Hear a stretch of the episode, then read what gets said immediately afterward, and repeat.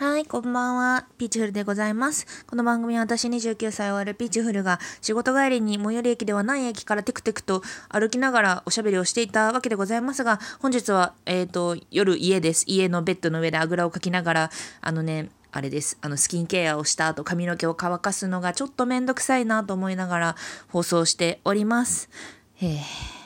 せやな。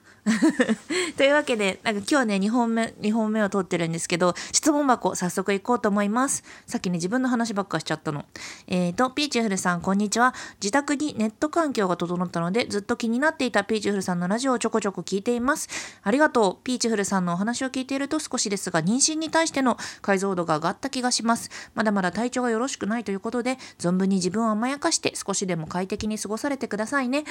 おー、ありがとうございます。ラジオを聞いていて浮かんだことがありますので質問させてください。ペイチフルさんはいつ頃から、そしてなぜ子供を欲しい、育てたいと思ったのですか？私は大学生や高校生の時はぼんやりと子供を産むのかなと思っていましたが、年齢を重ねるにつれて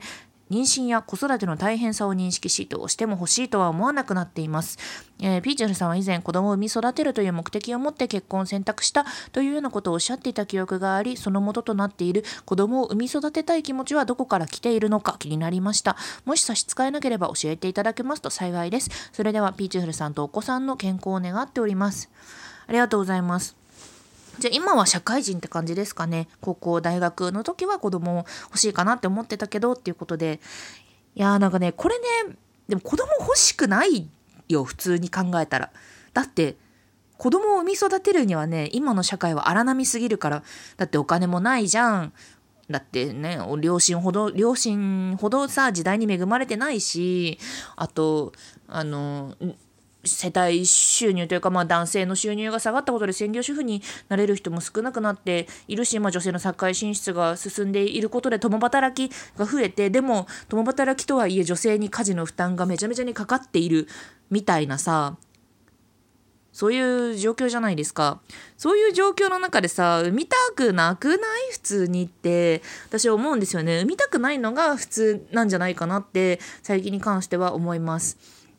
でさ、で、なんか私は、その自分が産みたいとは思っているし、子供をなんか責任を持って育ててようという気持ちではあるんだけど、でも、なんかそれが別に自然な感情とは思ってないし、なんか別に本能とか母性とかそういうのは全然ないんですよ。なんか、うん、自分の子を残したいとか、なんか、うん、子供を可愛がりたい、それが私の生きる意味とか全くなくって、うん、でもあ責任はすごい感じてるし、ちゃんとあの育てようと思っているし、そのために環境を整えたりもしてるんだけど、でもね、なんで産みたいって思ったかっていうと、あ、これすごいなんか自分勝手に聞こえちゃうかもしれないんですけど、あね、暇しそうだったから。私ね、なんか欲しいもの、あのー、自分がやりたいこととか欲しいものとか結構叶えてきたんですよ。でもこれはね、私が楽天的というか、まあ私がすぐ人生を、自分の人生を正解にしつつ、し続けてしまう、そのなんか多少の失敗も、いや、まあ人生の妙味だわ、みたいな感じで、ちょっと正解し続けてしまうポジティブすぎる考え方っていうのもあるんだけど、でもね、結構私楽しくやってて、うん、悪いことはたくさんあるけどでも楽しくやっててでまあご飯も美味しいところとかさいっぱい知ってさ食べに行ったりとか友達とご飯食べたりとか飲みに行ったりとか映画を見たりとか演劇を見たりとか、まあ、そういうふうに自分を満たしていく毎日を楽しくしていくっていう術は割となんかね早い時から身につけていてで今29じゃん。でさ100年あるんだよね人生。100年あるんですよ。で、それをさ、ずっとさ、自分を満たし続けていくだけで楽しめるかというと、なんかそうではないかもって思ったんですよ。で、なんか自分,、まあ、自分がまあ食べたり遊んだりする分のお金を稼いでみたいな、そういうのはね、じまあ、それはそれでねこの世の中難しいことではあるんだけどでもそれをなんかしたいところでんなんか飽きちゃうかなと思って私このまま自分を満たし続けて生きてても35歳ぐらいは多分私死ぬんじゃないかなっていうのが結構あって、うん、なんかね私もねだからそう高校とか大学の時とかはなんとなく産むのかなって思っててでそこからだんだん自分がこう楽しめることが増えてきた時にあ楽しめること増えてきた。でもあ多分これ飽きるなみたいな。あと10年くらいで飽きるなっていうのがあってで暇つぶしってわけじゃないけどでもなんかそのちゃんと責任みたいなものを背負ってでまああのー、あれだね働くお金も自分のためじゃなくって他のなんか子供次世代みたいなところに投資したりとかなんかそういうことをやった方がなんか結局人生に緩急がついて面白いんじゃねえのって思い始めたのが正直一番大きいかなっていうのがあります。これはね夫もそうで割となんかその自分の満足のためだけに生きてると飽きちゃうし目的がないとなんかしんどいよねみたいな話があってでも別になんかそのこれからの後半の人生を全部子供でエンタメをこう得ようっていうわけでもなくって、うん、ただまあでも15年くらいはこうコアコアタイムとして子どもの成長を見たりとかで子どもを通して今この今く、まあ、別にこの国に固執してることは全くないし海外に移住する機会があれば別にピュッて行ってもいいぜとは思ってるんだけどもでもまあこの国の教育が今どうなってるかとか2020年からプログラミング教育が小学校で義務化されるとかそういうのって自分の子供を持ってないとそこの視点って身につかないわけじゃないですか。だから子供が何を見てどういうふうに育っていくのがこの今私が住んでる環境なのか？だって私から見たらなんかうめえ天ぷら屋とかうめえバーとかなんか面白いなんか本？でも面白い本って言ってもその小学生の時になんかこの前の回で私十二国旗の話したんですけどまああの少女なんかこう少女少女や少年たちが今夢中になってる小説の話とかもさあの分かんなくなってくるんですよ。割と自分に近い人たちの中で生きていくように、まあ、私はそれが割と居心地がよくってっていうのもあって、まあ、特別私は周りのなんかこう環境をかなりおしおしおしおしょって整えるタイプなんだけどもでその中で生きているだけじゃなくってそのなんかまあ2視点で考え子供の世代と30歳年下ってことだよねとかが見えてくるとなんかもうちょっと楽しめるんじゃないかなって思ったのがありますね。うんだから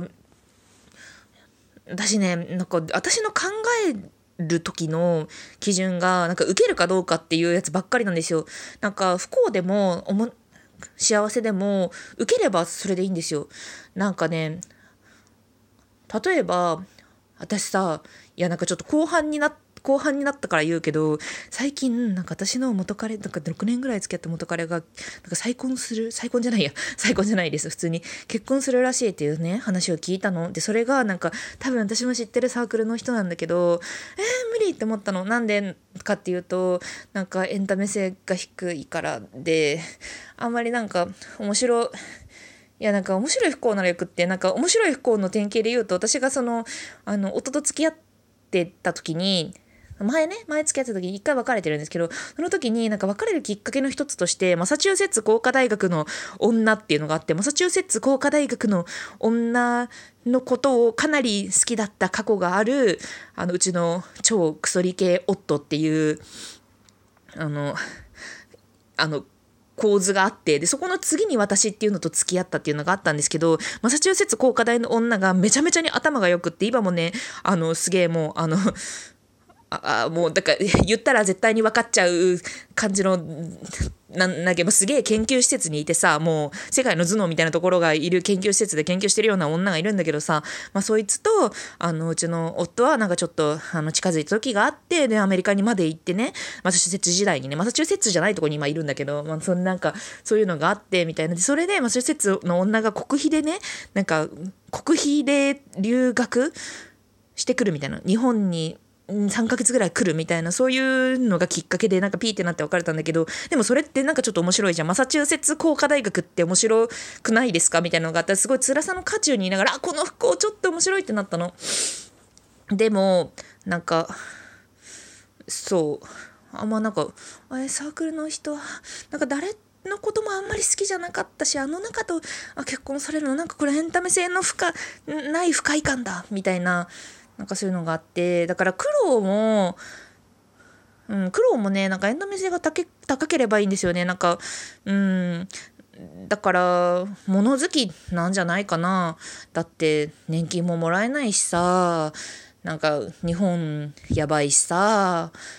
ね。でもまあ苦労をしつつもちょっと面白いことがあるかもしれない。なんか一部面白いことがあるんだったらそれの他のこともなんかやってもいいかな。なんか朝早く起きたりさ。なんかあれでしょ？なんかあれじゃん。離乳食とかさ。そういうのもやってもいいかなっていうなんか面白そうじゃんっていうのもあるね。あとなんかさあれじゃないですか。世の中の少子化とはいえ半分以上の人が経験してることを経験してみるのって面白いかなって思ったり。だって明らかにさなんか変わったりする人もいるじゃないですか。子供産んで変わったりとかなんかあれじゃん子供がかわいそうな目に遭うニュースでさ異様に怖がったりするじゃないですか親たちってとかなんかうちの母親とかも父親とかもそうだけどなんか私に対してもう並々ならぬ気持ちみたいなものを感じたりするしそういうなんか私の中でやっぱ子育ての解像度はめちゃめちゃ低いんですよ。妊娠に対してはね、もうね、あ、もうなんかだんだん分かってきたんですけど、あと3ヶ月ぐらいかかるけど、ね。だからそういうなんか知らないものを知りたいみたいな気持ちかな。でもね、なんか損か得かで言えば全然損することが多いのではって思うし私もだって育休取って復帰するって言っても保育園さ入れるか分かんないしさ、まあ、入れるような努力はするけどみたいなそういう不確定要素とか不安とかもいっぱいあるからなんか普通に考えたら子供は見たくないんじゃないって思いますね。なんか答えになってるか分かんないんですけどだからそうエンタメ性の高い方に行くっていう指針のもと考えると暇しなさそうでちょっとごめんけど、まあ、子供子供にはちゃんとなんか環境を与えたいと思ってるけどそういう気持ちでやってたかなと思います。いやでもねどうなんすかね。まあ、私このラジオトークなんだかんだで1年くらい続けてて子供があと3ヶ月ぐらいで生まれるんですよ。4月ぐらいに生まれるから。でその後もなんか多分ラジオしていくと思うのでなんかこう心境とかこんな感じやったでみたいなやつとかを報告できればと思います。というわけでではね